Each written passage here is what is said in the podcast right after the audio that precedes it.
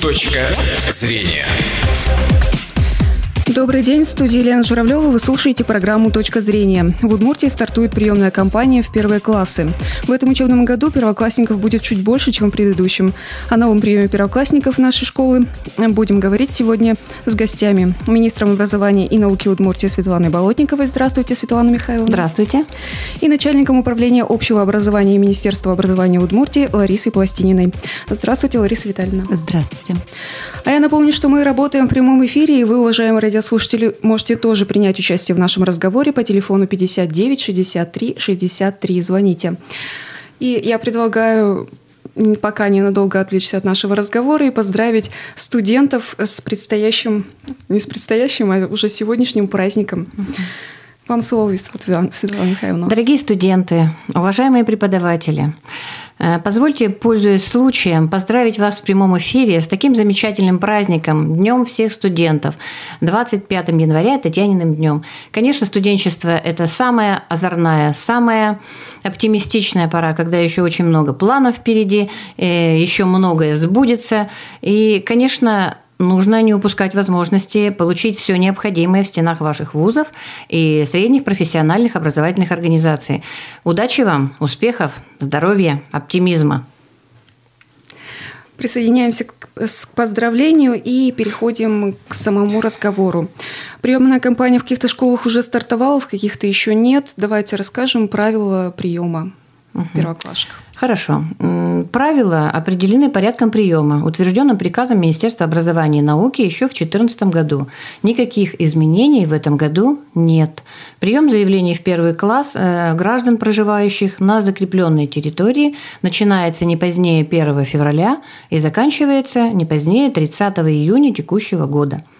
Зачисление в организацию оформляется распорядительным актом в течение семи рабочих дней после приема документов. Прием документов детей, не проживающих на закрепленной территории, проводится с первого июля текущего года до момента заполнения свободных мест, но не позднее пятого сентября текущего года. Образовательные организации, закончившие прием в первый класс всех детей, проживающих на закрепленной территории, осуществляют тогда уже прием детей, не проживающих на этой территории, ранее первого июля. Ну и для удобства родителей образовательные организации устанавливают график приема документов в зависимости от адреса, регистрации по месту жительства или пребывания. Угу. Сколько детей пойдет в первый класс в этом году? По оперативной информации ожидаем в этом году около двадцати тысяч детей по республике, что на полторы тысячи больше, чем в предыдущем году. Ну и по городу Ижевску хотелось бы отметить, что ожидается приблизительно двести человек больше. Это, по сути, восемь классов. Угу. Проблема с нехваткой мест в школах стоит уже не первый год. Не только в Удмуртии, но и в России. Как решается у нас эта проблема? Ну, к сожалению, проблема есть, и ее можно решить несколькими способами. Конечно, самое лучшее решение, наверное, проблемы – это строительство новых школ, а также перепрофилирование учебных кабинетов, ремонт и реконструкция кабинетов в уже существующих образовательных организациях. И, в принципе, каждый из этих способов будет рассматриваться и в этом году. Угу. На слуху у всех ситуация с микрорайоном Столичный, школа там одна. Как там обстоят дела? В микрорайоне Столичный, как и в других районах республики и в городе Ижевске, все дома закреплены постановлением главы города за на, тремя образовательными организациями. То есть, кроме Столичного, восемь, школа номер восемь, шестьдесят девять и девятнадцать. И те ребята, которые не поступили в школу в микрорайоне Столичный, идут как раз в эти три школы. Ну и надо отметить, что в лицей мы приняли уже на двадцать пять человек больше, чем планировалось, то есть это сто человек. Угу. А им там не тесно? Ну, в таких случаях, наверное, говорят, в тесноте да не в обиде. Ну, а... Это крайняя мера. Угу. Если бы было возможно, и мест было бы больше, конечно, сто человек бы тогда не принимали. Угу. А в близлежащих школах, которые распределяют детей микрорайона Столичный, там как Близлежащие школы, они относительно близлежащие, но все-таки они готовы принять этих детей. Мы познакомили родителей с руководителями этих школ, все разъяснили, то есть школы готовы принимать. Там мест хватает? Для этих детей там места будут подготовлены. Они предусмотрены? Да. Угу. В, в других районах еще есть такие ситуации, что нехватка мест? Ну, к сожалению, повторюсь, эта ситуация и не только в Удмуртской республике, и по России во многих угу. местах. В Удмуртской республике приблизительно обстановка одинакова во всех районах. Но, пожалуй, в Ижевске, так как он строится активно, она стоит более остро. Угу. А в каких районах самая напряженная ситуация? Вот как раз микрорайон Столичный. А еще есть Завьяловский район, где тоже достаточно сложная ситуация, так как этот район находится близко к городу, и очень многие туда расстроятся, переезжают туда, поэтому вот. У нас есть подобный не микрорайон, улица Берша, тоже активно угу. застраивается. Там есть такая ситуация нехватки? А- Там ситуация также, школы достаточно наполнены, даже переполнены, но на улице Берша спланировано строительство новой школы на тысячу двести мест, и строительство запланировано с две тысячи восемнадцатого года. Угу. Есть информация, что в Ижевске не хватает десять школ, чтобы разместить всех первоклассников. Это так? Ну, по большому счету, наверное, это так. Хотя вот так, таких взвешенных на весах подсчетов, наверное, не проводилось до тонкости. Но, в принципе, это так. И как будет решаться, будут строиться школы в ближайшее время?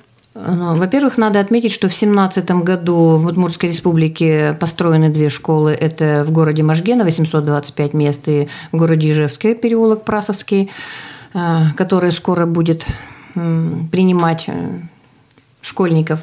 Ну и в две тысячи восемнадцатом году планируется ввод также в республике совхозной Завьяловского района, общеобразовательная школа на пятьсот мест в Алнашах, дополнительные места вот уже добавляю в детском саду на улице Баранова, и планируется начать школу в две тысячи восемнадцатом году строить на восемьсот двадцать пять мест на Леваневского. Угу. Ну, десять школ... Нет. Ну, наверное, это чересчур оптимистичные планы. Конечно, десять школ не, нет. В две тысячи восемнадцатом году десять школ точно нет. Угу. Не будет построено. А все-таки поподробнее, как решается проблема, вот, не проблема, ситуация с нехваткой э, мест? Говорят, что перепрофилируются библиотеки школьные, какие-то дополнительные классы. Вот поподробнее это можно рассказать? Лариса Витальевна, пожалуйста. Вы абсолютно правы. Существует несколько способов решения этой проблемы. И все они в наших образовательных организациях применяются. Но без, то есть наименьшими затратами это перепрофилирование учебных кабинетов. Например, кабинеты, которые по стандартам помогают нам в полной мере реализовывать образовательный процесс. К сожалению, мы, вот, учитывая сложность ситуации, должны будем отдать под учебные классы, и в этих кабинетах будет проведен ремонт, будет поставлена мебель, и наши малыши-первоклассники первого сентября сядут за парты. Есть, конечно, случаи, когда даже директора образовательных организаций вынуждены из своих больших кабинетов переехать в более маленькие, потому что кабинет на три окна, он позволит э, целому классу в течение вот, э, и начальной школы, и потом основная школа э, вести образовательный процесс. Поэтому город Ижевск необходимо э, ну, отметить их правильную работу в этом направлении. Э, они изыскивают все возможности для того, чтобы все малыши первого сентября у нас были обеспечены местами в образовательных организациях. И в решении этой вопро- этого вопроса все способы, конечно, используются. А с, с учителями как обстоят дела? Все-таки классов будет больше, чем планировалось? Конечно, у нас сложности с наличием вакансий учителей начальной школы есть. То есть у нас в республике это одна из категорий, которая требует постоянного внимания к себе. Но мы точно так же знаем варианты выхода из этой ситуации, когда, к сожалению, это, безусловно, неправильно, когда один учитель начальной школы ведет два класса в разных сменах. То есть, допустим, первоклассники в первую смену и ученики третьего класса, которые обучаются во вторую смену. Это так называемое внутреннее совмещение. И привлекаем молодежь, стараемся удержать молодежь. У нас существуют и программы в республике для поддержки молодых педагогов, которые после окончания вуза пришли и работают в сельской местности, потому что школа, любая школа, начинается с начального образования. И поэтому педагоги начальной школы нам очень нужны, и мы трудимся в этом направлении. Понятно, что при такой ситуации мы не перейдем пока на односменную работу, что все школьники будут учиться в одну смену. Не будет ли такого, что школьники будут учиться в три смены? Для этого и существует программа, которая вот мы строим новые школы в рамках этой программы. Ну, основная глобальная цель программы – это уйти от второй смены. И в республике в свое время была проделана огромная работа для того, чтобы третьей смены в наших образовательных организациях не было. И я думаю, что нам не непозволительно вернуться к, этой печальной, к этому печальному опыту. Поэтому две смены – это, к сожалению, то, что у нас есть, но светлое будущее, к которому мы стремимся, это одна смена. Ну, это реально. Ну, восемнадцатый год – это начало нашего движения к этой реальности. Угу. А как идет работа с, с родителями первоклассников? Все-таки, когда родители рассчитывали на ту же школу в микрорайоне Столичный, вернемся к ней, и их отправляют в другую школу, как вот с ними быть? Давайте мы начнем, что называется, с отправной точки. Угу. Распоряжением, постановлением главы города Ижевска каждый дом закреплен за той или иной образовательной организацией. Слово «рассчитывали» здесь оно... То есть родители знали, что дети этого дома приписаны к той или иной школе. Да, в микрорайоне есть школа. Это государственная образовательная организация. И поэтому идет в соответствии с порядком приема в эту школу территория, которая закреплена, это вся Удмуртская республика, потому что учреждение государственное. Безусловно, жители микрорайона Столичный пользуются приоритетом, потому что в процентном соотношении те, кто проживают в микрорайоне, их более девяносто процентов. И в этом проявляется приоритет. Но в соответствии с действующим порядком основным правилом у нас нет отбора. Основным э, признаком зачисления является время подачи документов. Мы принимаем и в живую очередь, и в электронном виде. И нужно сказать, что в микрорайоне Столичном из ста человек сорок человек предоставили документы в электронном виде. Поэтому э, говорить о том, что родители рассчитывали и их ожидания не совпали, это нужно, когда мы приобретаем жилье, мы должны посмотреть за этим домом, какая школа закреплена, если мы будем проживать в этом микрорайоне. Угу. Одна из, как сказать, проблем не проблем, но микрорайон Столичный и та же улица Берша, ну, те, которые на слуху застраивались, там не было предусмотрено инфраструктуры детских садов, тех же школ.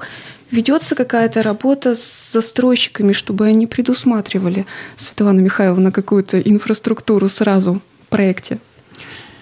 Конечно, сейчас мы уже говорим о ситуации, которая сложилась, но на будущее, без да. сомнения, правительством Удмуртской республики будет вестись и уже ведется работа о предоставлении инфраструктуры, потому что вы сами видите, какая критическая ситуация наступает, когда нет этого. И причем есть заинтересованные застройщики, которые сейчас уже предлагают, как говорится, свои услуги и начинают это с детского сада, который находится, допустим, на первом этаже здания. То есть при планировке уже планируют вот определенные вещи. Тем самым привлекательность жилья возрастает. То есть если в инфраструктуре сразу появляется детский сад, сразу планируется школа, конечно, и скорость продаж жилья и многое другое будет идти уже по-другому, и застройщикам это тоже интересно. И такие люди уже появляются, они приходят. Но не все, я так понимаю. Ну, про всех никогда говорить невозможно. То есть, ну, можно их как-то... Надо начинать с малого. Работа началась. Можно их как-то обязать, чтобы не было такой ситуации? Я не отвечу пока вот так прямо на вопрос, можно ли их обязать. Пока, наверное, нет. Но приоритеты будут тем, кто все-таки заботится об инфраструктуре. Я повторюсь, что работа такая начата правительством. Поэтому думаю, что будет и результат. Угу. У нас немножко времени осталось. Давайте повторим сроки приема первоклассников. Когда родители могут... Да, что касается... Давайте, Лариса Витальевна. Лариса Витальевна. Угу. Каждая образовательная организация не позднее первого февраля должна организовать прием заявлений в первый класс. В каждой образовательной организации на информационном стенде, на сайте размещена полная информация, когда начинается прием документов. Потому что я уже сказала, что основополагающим является время подачи документов. И вся, весь рейтинг выстраивается с учетом того времени, когда документы были поданы. И первая волна у нас заканчивается до первого июля. Это дети, закрепленные за той или иной образовательной организацией. С первого июля, ну, так негласно начинается вторая волна. Дети, которые проживают на территории, не закрепленной за, тем или иным, за той или иной образовательной организацией, имеют право при наличии свободных мест подать документы в эту школу. Но если вот вернуться к ситуации, которая у нас есть в учреждениях повышенного уровня и города Ижевска, и других городов республики, мы с вами прекрасно понимаем, что никакой второй волны для этих учреждений нет. Когда у нас прием заканчивается документов для того, чтобы открыть три-четыре класса, он заканчивается у нас за пять-десять минут, ну, реального времени. И вообще завершение приема документов в первый класс – это пятого сентября, но мы всегда, пользуясь случаем, говорим о том, что, уважаемые родители, если вашему ребенку шесть с половиной лет, пожалуйста, задумайтесь уже сейчас, в какую образовательную организацию он пойдет учиться, предоставьте документы, не нужно ждать пятого сентября. Конечно, по закону мы э, обязаны принять документы, но идет формирование классов, то есть идет э, родитель проходят родительские собрания. Во всех школах прошли уже Малышкина школа, это подготовка. Когда меня спрашивают, нужно ходить в Малышкину школу или нет, я всегда говорю, в Малышкину школу нужно ходить только ради того, чтобы ребенок психологически чувствовал себя в образовательной организации уже как дома. То есть, когда он придет в первый класс первого сентября, он будет знать, где в школе находится кабинет, где кабинет директора обязательно, где столовая, ну и какие-то вот другие помещения. И очень важно бывает, когда Малышкина школа и там, где ребенок обучается в первом классе, эти учреждения совпадают. К сожалению, наши родители... Ну, желая сделать добро своему ребенку, посещают несколько подготовительных школ, то есть ходят, ну, практически во все лицеи на подготовительные, а там уже куда вот поступят. Это неправильный подход. Нужно изначально определить, какова склон, каковы склонности ребенка. Он все равно видно, и даже у маленького, гуманитарий или более технический склад. И это будет гимназия или лицей. Но я всегда говорила и повторю, лучшей школой для ребенка является школа по месту жительства. Потому что у ребенка появляются друзья, у ребенка появляется вот тот социум, который с ним потом по жизни, о котором он будет вспоминать долгие годы после завершения образовательной организации. Поэтому не мучайте своих детей, не возите их в дальние школы, а распо- направляйте в школу по месту жительства. Спасибо. На этом наше время в эфире подошло к концу. Это была программа «Точка зрения». У нас в гостях были министр образования и науки Удмуртии Светлана Болотникова и начальник управления общего образования Министерства образования Удмуртии Лариса Пластинина. Выпуск провела Елена Журавлева. Счастливого дня. «Точка зрения».